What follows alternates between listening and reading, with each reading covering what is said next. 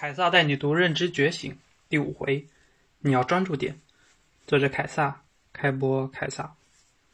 好，我们承接上一次我们聊的这个元认知啊，我们来继续接着我们上一回最后留的一个这个书扣，就是怎么去培养我们的专注力。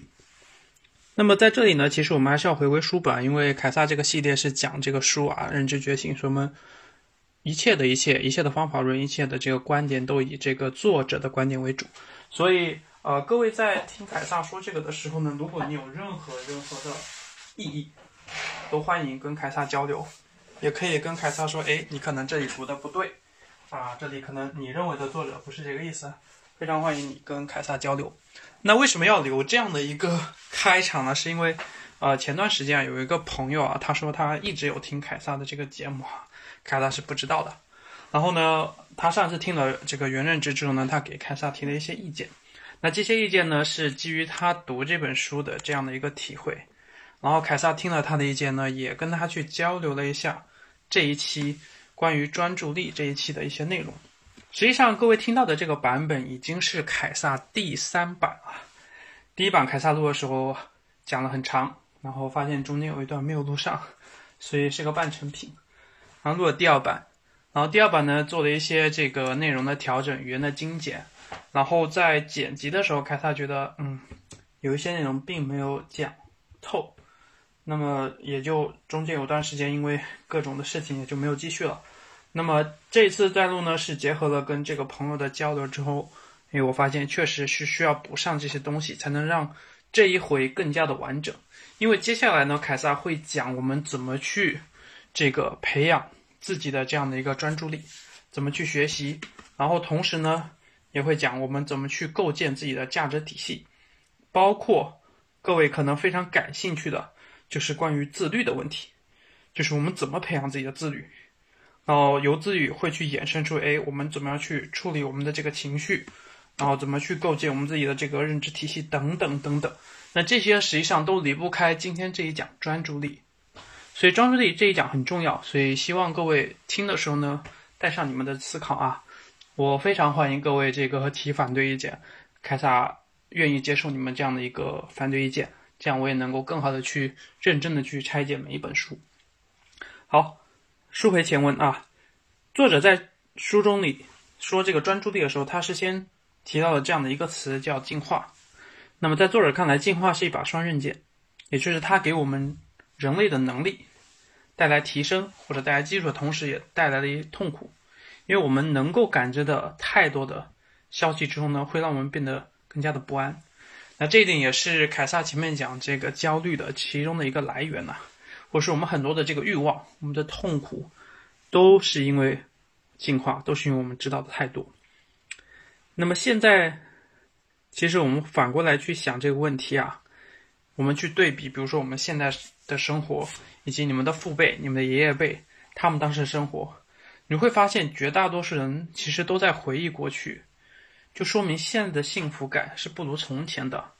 尽管他们说的那些经历可能并不是特别富足，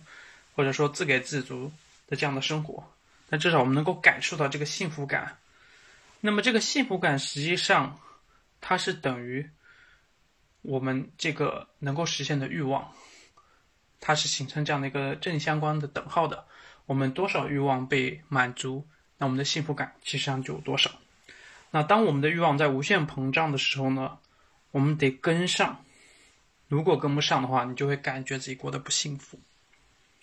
那过去的幸福是我们想象不到有钱人能过怎样的生活，而现在你们随便打开一个短视频，抖音也好，快手也好，视频号也好，不管 UP 主。发的任何的东西有没有凡尔赛的成分？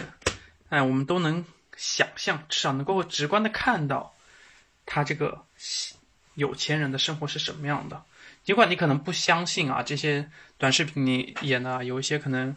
人年纪轻轻的，可能就百万的这样的一个年薪啊，可能轻轻松松的就跟你分享他可能创业过两三次这样的一个经历，甚至有些人还直接教你怎么去。做生意怎么去做人，对吧？但这些实际上会变相的增大我们的这个焦虑，尤其是对于我们还没有实现的这样的一个人来说，因此，我们可以得到这样的一个结论，那就是社会是在不断的进化，那我们遇到的诱惑也会随着这个进化逐渐的叠加。原来上班是不可能出去逛街的，现在你会发现，你可以随时随地打开手机去买你想要买的东西，对吧？那这些在带来焦虑的同时，实际上也带来一个最直接也最强大的副作用，那就是我们的专注力越来越被分散。这也是这本书专门拉出一回来跟我们谈专注力的这样的一个源头。集中注意力去做一件事情，不仅是一种能力，同时也是一种本能。那么能力弱的人呢，他就越容易去分心。这实际上就要求。他们必须在一个非常理想的环境下去学习或者去做事，不能有任何的这个诱惑出现。一旦外界有任何的这个风吹草动，他们就会被扰乱他们的心神。这也是很多人会找借口说：“哎呀，我做不下某件事情，可能是因为周围怎么样怎么样，或者说是，哎呀，手机太诱惑了，忍不住想刷两下，对吧？”但是你反观你会发现，能力越强的人呢，他可以做到漠视一切。无论多少的影响，他都能专心致志。他们能力的强是与生俱来的吗？恐怕不是吧。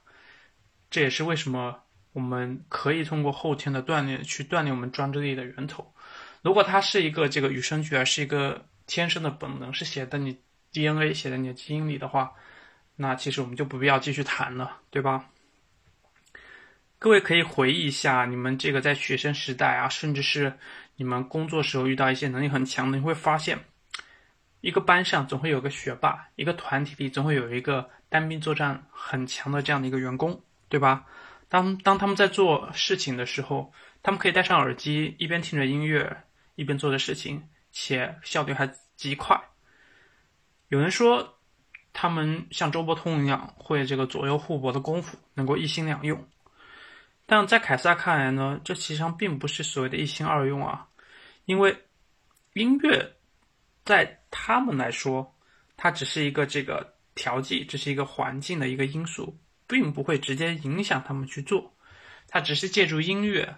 来帮他营造一个适合他去做事情的这样的一个氛围。那在这种氛围下，自然你的心情各方面放松的时候呢，你自然你的效率是最高的。所以凯撒并不是提倡各位也要向这些人学习啊，挂一个音乐啊，自己去做事情，或者说甚至你挂个郭德纲的相声，你在那边写作业啊什么的，甚至有些人挂着这个 非常强大的音乐在那边健身，并不是提倡这个。我只想强调是各位要找到能够让自己放松下来的这样的一个环境，能让自己凝神的这样的一个氛围。这个氛围可以是你最熟悉的，它不一定是很安静，但是要你最舒服的氛围，然后去做事情，这是一个前提。那因此在这里呢，其实作者给各位总结了两个方面啊，我们要怎么去做好这个专注力的事情。首先，第一个，我们做任何事情都要有非常清晰的目标，就是我做这件事情，我到底要做到什么？比如说你去游泳，那你的泳姿是蛙泳。那么我们在蛙泳、在这个划水和蹬腿的时候呢，我们的动作要做到什么样的一个姿势才称之为标准？我们去练足球，对吧？我们需要这个射门要射多少次？每一次要打什么位置？我们去投篮、去打篮球，每次要投中几个？我们去打棒球、去跑步，任何的运动，我们都需要一个非常这样的一个目标，而不是我随便练一下就好了。这样的话，你会有更加的有这个方向感。那第二个呢，就是要找到一个能够让我们沉浸其中的这样的一个氛围。各位其实可以想象一下，你们在回顾你们自己平时做事情，就是你在短时间内投入百分之百精力，和比你在长时间只投入百分之七十甚至更少百分之五十的精力，肯定是更加有效的，对吧？有些人在健身房健身，可以一边聊天一边看电视，一边听音乐，然后一边训练。有的人效果好，有的人效果不好，这个你就要想，要回头去问自己，你到底是放了多少精力在这段时间。那么有些人认认真真的，可能把所有精力放半个小时，就头练完之后，他达到这个健身效果，可能比一个人在健身房泡一两个小时要好。读书也是一样的，你每天可能，不知道各位多少人是这个通勤是在路上，可能是坐地铁交通工具啊，坐一个小时以上的啊。如果在这一个小时之内，你能够花半个小时全权投入到你的这个读书上面，你可能会比你晚上回到家三心二意的翻两三个小时，发现那本书你也没翻几页的效率肯定是要更高的。那因此，我们这上面所有的这些例子都是向各位强调前面总结两点：第一个，我们要明确的目标，要给自己有个方向；第二个呢，我们需要营造这样的一个范围氛围，让自己沉浸在里面。当我们沉浸在里面之后，我们的专注度提高了，自然得出来的这样的一个效果就会高了。但在这有限的时间内，我们务必啊要坚持让自己把事情做完，这样久而久之，你会发现自己做事情的效率越来越高，你也不需要担心别的，也不需要担心别人外部的人能够干扰你等等。因此，这也告诉我们，我们在初期去训练我们的注意力的时候呢，我们需要有及时的反馈，就我们要。不定期的，甚至在每一次训练都要分阶段的去告诉自己，去总结我们到底做的好不好，哪些做得好，哪些做的不好。因为及时反馈这个东西，它能够时刻的告诉我们，时刻让我们注意到自己的注意力到底是如何被调动的。各位有玩过这个王者荣耀吗？王者荣耀时，你会发现你是全神贯注的在玩，哪怕你这游戏可能一一局可能就玩了十三分钟，不到十五分钟，但你会发现好像自己玩的蛮久的。为什么？因为你百分之百专注的投到上面。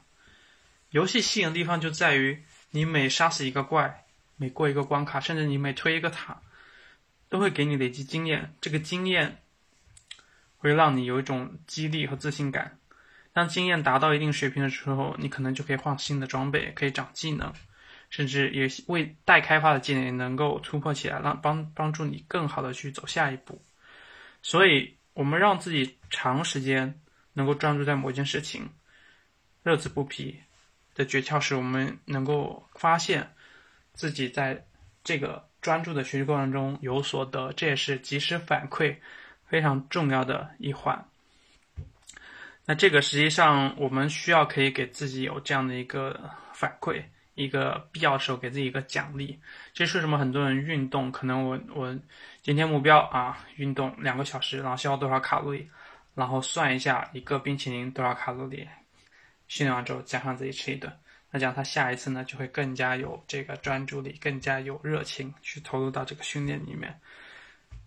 那读书的人，你可以比如说我奖励自己。如果我能够专注读一个小时书，那我就奖励自己，也同等安排一个小时去做我想做的事情，比如说玩游戏，对吧？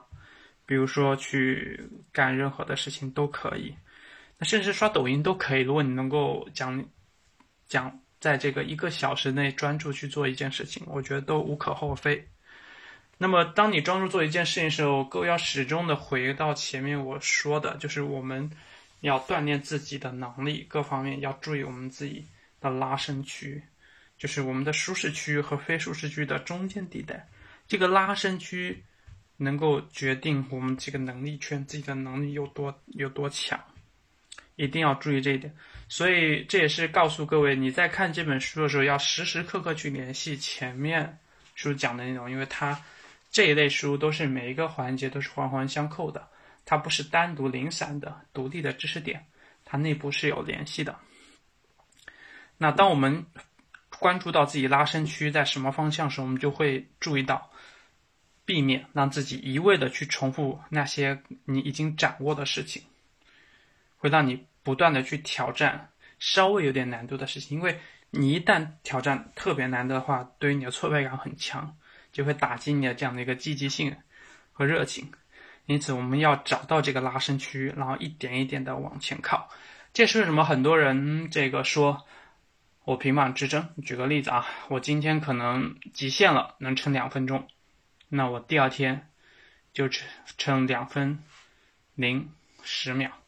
每一天比上一天加十秒，一点一点加，加到后面你会发现，哎，自己可以可能可以撑五分钟以上，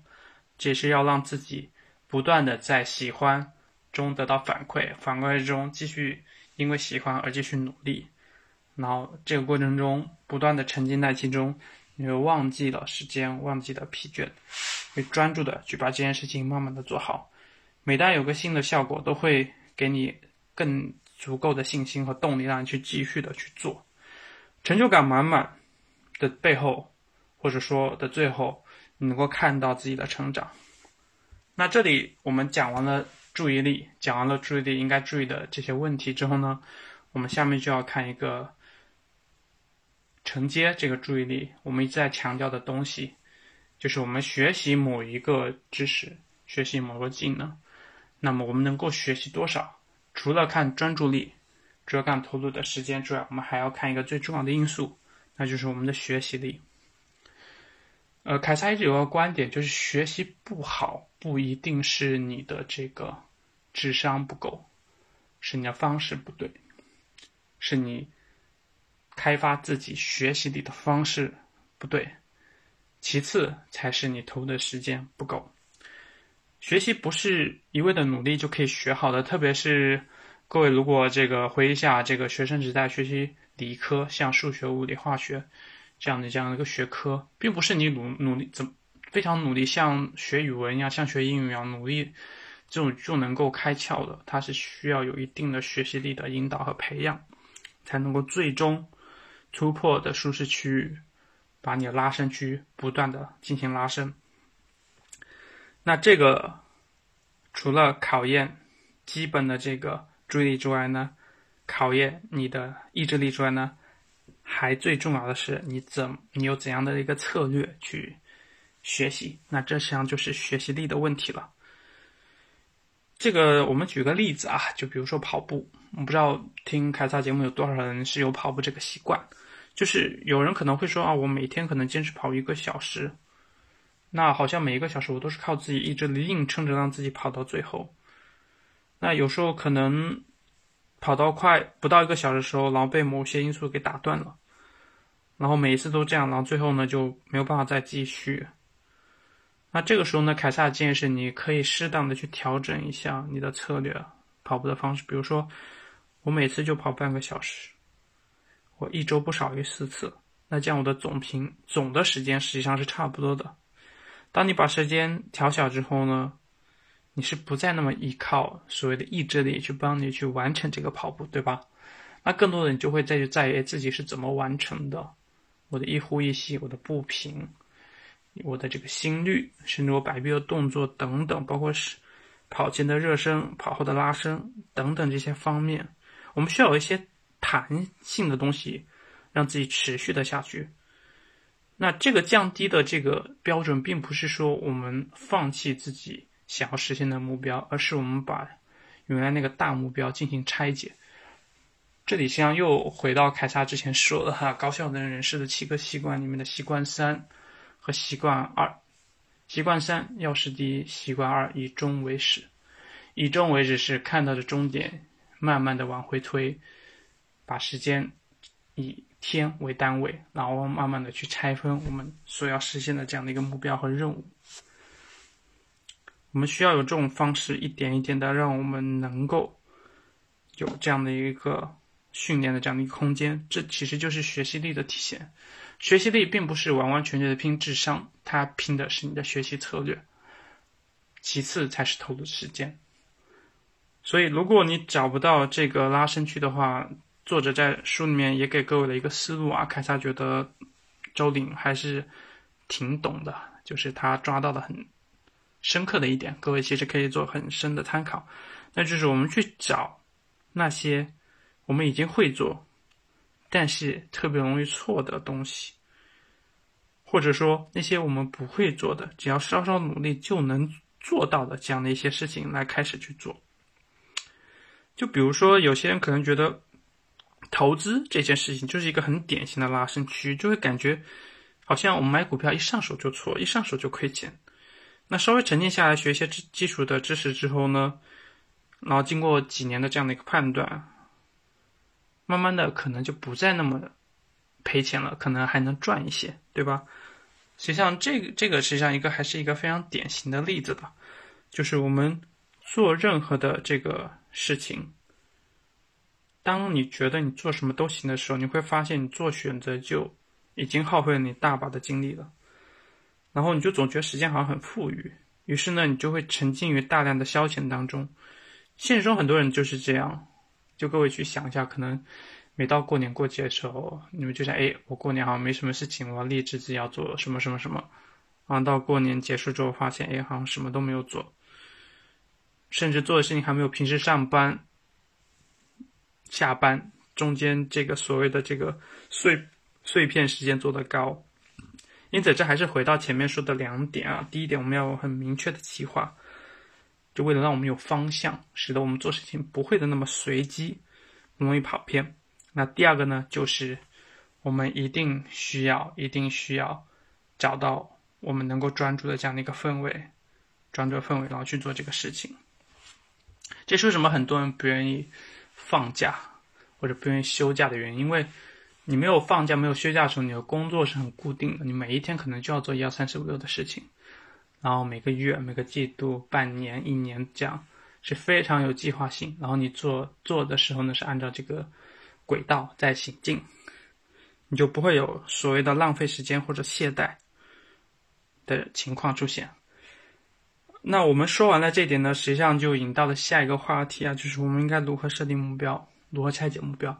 那这一点呢，我想结合这个书里跟各位说，因为拆解目标和制定目标，凯撒在《高效能人士的七个习惯》里面呢，实际上跟各位简单的有说啊，但实际上那会儿呢说的并不是特别透。一方面呢，是因为作者并没有写的非常的清楚，非常的明确，所以导致了凯撒没有办法。跟各位讲很多这个额外的东西，因为毕竟我们这个主题是说书啊，并不是凯撒跟各位分享啊，这个到底怎么做啊，对吧？所以呢，还是要基于书来谈。那么周岭呢，在这本书实际上是专门跟我们讲了我们怎么去制定目标，怎么去拆解目标的。这一回其实凯撒原计划是单独列一回跟各位说的，但是因为它和前面的这个专注力这一章呢关联度太高了，我没有办法把它拆开来跟各位讲。为了避免不给各位有这样的一个断层呢，我还是决定了在同一回跟各位讲这方面的东西。那么说到目标呢，实际上为什么要有目标？因为它能够帮助我们解决行动力中最大的问题，那就是当我们没有目标去做这件事情，漫无目的的去做的时候，我们是很容易懈怠或者很容易中途放弃，而放弃的理所应当，没有愧疚感。但这个目标呢，并不是说我们定个非常大、非常难实现目标就 OK 了，它实际上是有自己的层次在里面的。那就是各位在书里看到的，我们的目标分为大目标和小目标。大目标明确了，小目标才知道我们朝什么方向努力。那么怎么制定大目标呢？各位其实可以试着这样的一个方式啊，就是你们想象一下，十年后甚至二十年后，你会变成什么样子？你可以举一个这个周围的这个 idol 啊，这个榜样，比如说电视剧的人物，或者是小说，甚至是某一本书，甚至历史上人物都可以。这就是你的大目标。然后呢，你就把这个大目标呢进行拆解，拆成两个五年的计划，看需要完成什么样的技能，积累什么样的经验，才能实现第一个五年的这样的一个计划。然后再把下一个五年计划呢进行同样的拆解。那么，当这个拆解之后，你再回到第一个五年计划呢？你要把这个五年拆成每一年的任务。比如说，我今年我要读五十本叉叉叉方面的书，然后呢，你就会去找书单，然后把这个书单分配到每个月，甚至到每个周。哎，这样你看小目标就很清晰了。然后你每个小目标实现的时候呢，你就会去进行了这个定期的反馈和复盘，看看自己离达到我读五十个目五十本书之后，我要达到的这样的一个认知水平是什么样的一个距离。那么这里实际上说的第一点就说完了。那第二点呢，实际上我们要反复的再说一下这个关于拉伸区的事情，因为拉伸区跟我们这个制定目标也关系非常的密切。拉伸区的寻找和这个练习的一大特点就是我们需要有自己的关注点。那这个关注点呢，你能够越细分的越好，越精确的越好，这样我们的注意力才会越集中，这样我们能够帮助我们去实现每一个小目标。比如说，为什么很多人说我去运动，比如说去做瑜伽、做冥想，甚至是去慢跑的效果好呢？是因为你那个时候你的关注点就在你的呼吸上，对吧？你的一呼一吸能够按照标准要求，能够帮助你去做好冥想或者做好这个瑜伽，甚至是慢跑这件事情。这就是一个足够细的这样的一个专注点。读书也是一样。你可以所有问题都不想，但是你需要想一个问题，那就是我读完这一章下来之后，我能不能知道作者想说什么，或者作者想告诉读者什么？当你读书的时候呢，你如果想不到这一点，就证明两个两件事情：第一件你没有读进去，第二件你可能没有读懂，对吧？那当你带着这样的一个想法和目标的时候，你就会发现，当你你在读这本书的时候，已经不是在读字了，不是在逐字逐句的去看，而是在跟作者有一种无形的交流。你在反复的跟作者聊，哎，你要告诉我什么？或者我带着这个疑问，然后你是怎么在书里写给我看的，对吧？当你真正的达到这种状态的时候，你是能够读懂作者。在写什么呢？除非这本书实在写的太深奥了，你可能看不懂，那这另当别论。但就《认知觉醒》这本书来说，你要是能够带着你的问题，带着我读完之后作者想告诉什么这样的一个问题，跟作者进行这样的一个聊天式的这样的一个阅读体验，你沉浸其中，你一定能够知道这章在说什么。学习其实就是这样，我们站在所谓我们现有的这样的一个区域。趁着舒适区的边缘，一点一点的往外走，往我们的拉伸区走。我们走得越远，我们拉伸的就越大。如果你急于求成，想跳大步的话，不好意思，你是跳不出去的。那这一章就无形之中呢，谈到了第二点，叫做深度学习。什么叫深度学习呢？或者说，我们如何高效且有深度的学习那些有用的知识？作者在这里实际上提出了一个非常著名的理论，叫金字塔理论。那这个理论实际上各位可能在别的书里面都有看到过啊。那么根据金字塔理论呢，它把学习分为两大部分。第一大部分就是被动学习，就包括我们听别人说，我们看，甚至是编，甚至是看一些这个纪录片，对吧？包括演演示文稿这种。那么它的能够在于你这个大脑里的留存度分别是：听讲是百分之五，阅读是百分之十，视听是百分之二十，演示是百分之三十。也就是说，听讲的效果是最差的学习，演示的效果会稍微好一点。那么第二大类呢，叫做主动学习。什么叫主动学习呢？作者在书里说的，主动学习包括我们讨论、实践，甚至是教别人。那么它的留存度分别是百分之五十、百分之七十和百分之九十。也就是说，当你学某个东西，学到你能够主动的跟别人讲或者教别人你需要东西的时候呢，这个学习的这个效果是最好的。那么这实际上也是非常的这个著名的学习法，叫做费曼学习法。就大家不要学的。这个东西有什么不好？甚至有些人觉得，哎，我我都没有学透呢，就为人师表。这实际上不是为人师表，哈，不是为人师表，这实际上是对自己的理解和认知的一种检验。你可以交流的状态去告诉别人你学到了什么，而不是要以那种严师教徒弟的那种状态去跟别人讲，对吧？就我们会发现，我们可能听很多人讲书啊，包括各位可能听凯撒说书说到现在啊，可能你觉得好像光听。留存度也不高，就听你讲完之后，好像我也没有我我也没有记记到什么。但各位实际上可以可以做这样的一个实验，就是你在听凯他说的时候，你拿一个笔记出来做一个导图，然后在导做导图过程中，你去评论几句，甚至跟别人讨论一下，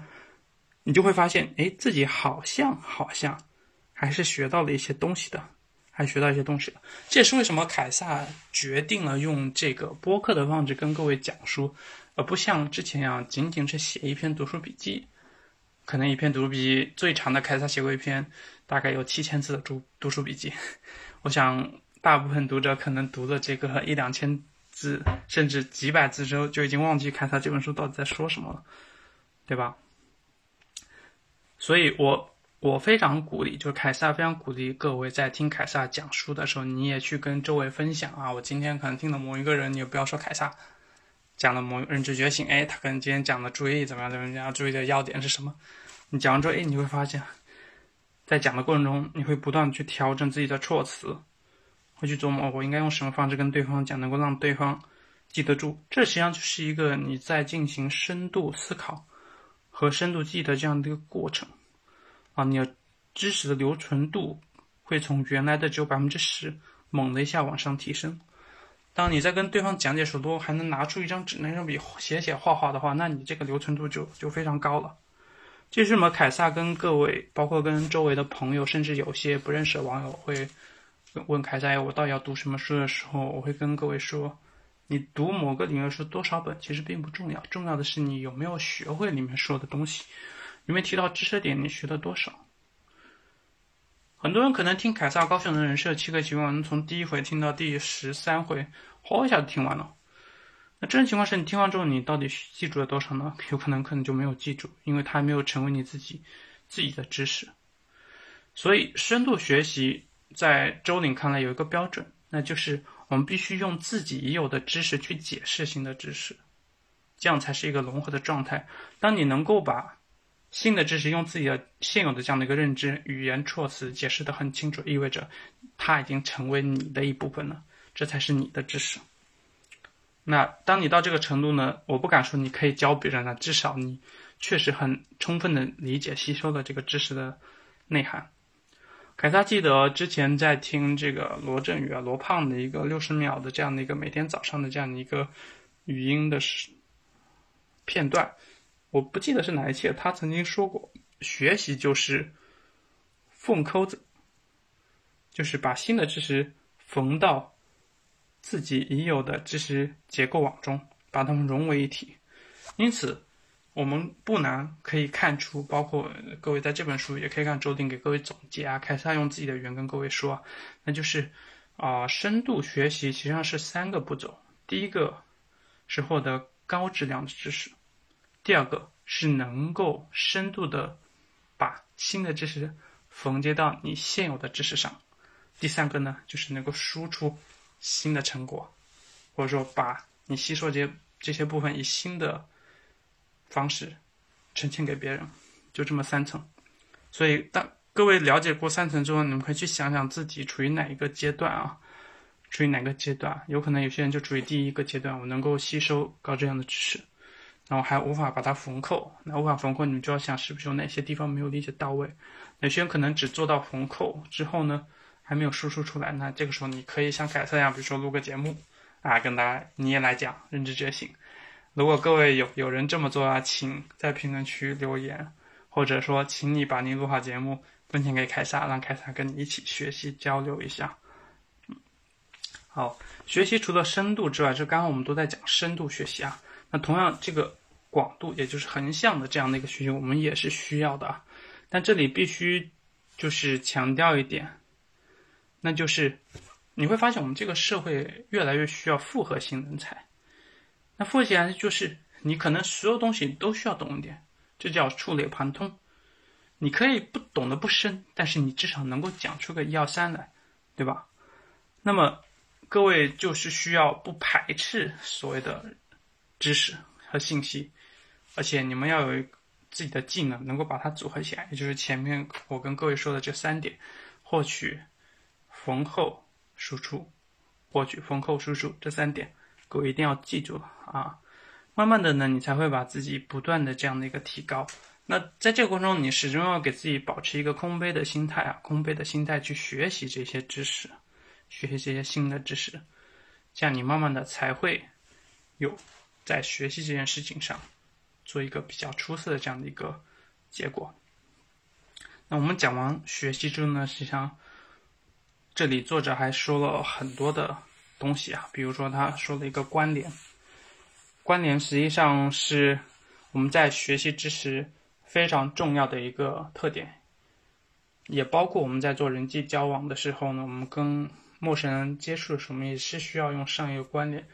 去给别人一种亲和力，让别人发现你是善于的去跟别人去沟沟通和共情。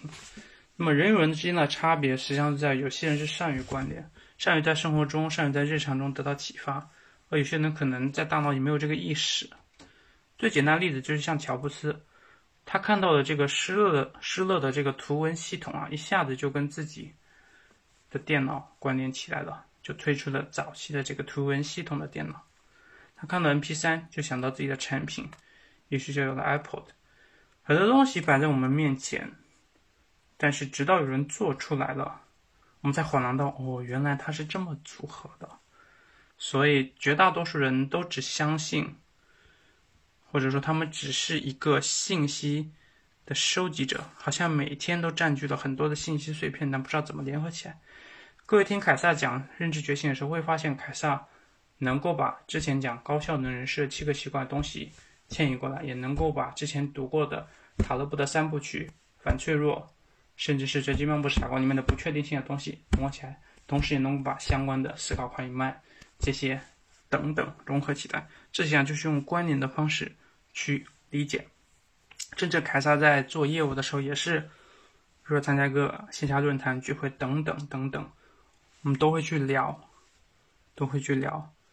跟对方有关的东西，而这个话题呢，是从自己亲身的经历中找到有关联的点，抛出来，让对方来谈。诶，同样是这个点，同样的是这个观点观念，对方有怎样的经历？这样的话，大家就能聊在一起，对吧？读书其实也是一样的，学习也是一样的，做事情也是一样的。那么我们怎么才能获得这个关联信息的能力呢？首先呢，作者在书里跟我们说，我们得手中有锤子。当然，这里凯撒不是骂人的哈，川渝的朋友们啊，凯撒没有骂人呐。这个意思是我们要得对某件事情发自内心的投入和热爱，我们要时常的有意识去想着它，然后呢，你就会自然而然的看到什么就能够找到和它有关联的。然后去加强，对吧？那其次呢，我们需要有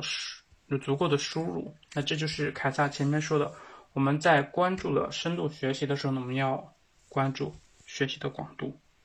我们要有一定的积累，要一定的积累。只有你有足够的知识储备之后，你才会能够成功的去关联很多不同的事情。如果你就只有这么一点知识的话，你是很难去关联的，对吧？第三也是凯撒觉得非常重要的。就是我们要保持好奇心，就是我们要对我们接触到的任何的一个事物、任何一本书、一个现象、一个电视剧、一首歌等等都好，我们都要在大脑里问自己五个 W。什么叫五个 W？五个为什么？如果你觉得啥都正常，那当然就没有关联的可能，对吧？就当你一直问为什么的时候，你就一定会找到那些和它相关的东西，然后把它进行缝扣，组合成一个新的东西。如果苹如果牛顿没有足够的好奇心的话，当那颗苹果砸到他脑袋的时候，他只会把它捡起来擦一擦，吃到肚子里，而不会去想所谓的万有引力，对吧？当乔布斯看到这个 N P 三的时候，他如果没有任何的想法的话，他可能就切一首自己喜欢的歌也就过去了。因此，我们一定要保持这个好奇心。那第三个呢，就是当我们学到一个知识点的时候，也就是前面我们说的深度学习的第三点，我们要能够输出以新的成果、新的行政方式输出给除你之外的任何人看，然后去想，哎，我这个知识点能够运用到哪里？当你久而久之这样做的时候呢，它就成为一个习惯。那这里实际上就抛出一个新的问题啊，就是当我们接触的知识越来越多，对吧？然后掌握的学识知识点越来越多之后，我们怎么把它系统化排起来？如果它是随机漫步的在我们的大脑里，在我们的意识里的话，我们是很难输出所谓的新的成果的。那这里实际上就引出了下一个话题，那就是我们如何去搭建自己的学习体系和认知体系？我们如何用一个稳定的认知体系来保证我们每一个新的知识的进入？缝扣和输出能够有章可循，能够持续不断的。那这里周林在书中会告诉各位，我们如何去搭建自己的认知体系。那么凯撒也会在下回跟各位好好的说一说，我们如何来搭建。好，这就是凯撒这一回讲的专注力，讲的这个学习力以及目标的内容。那么非常感谢各位关注。如果你有任何的这个评价，任何的这个想法，在听凯撒讲这本书的时候，都欢迎在评论区跟凯撒留言。那我们期待下一次，或者说这一次你在评论区跟我进行讨论。那么，如果你们有任何的书、任何的内容想听凯撒用这种方式讲的话，都可以在评论区甚至在后台跟凯撒私信。凯撒非常期待你的声音，谢谢。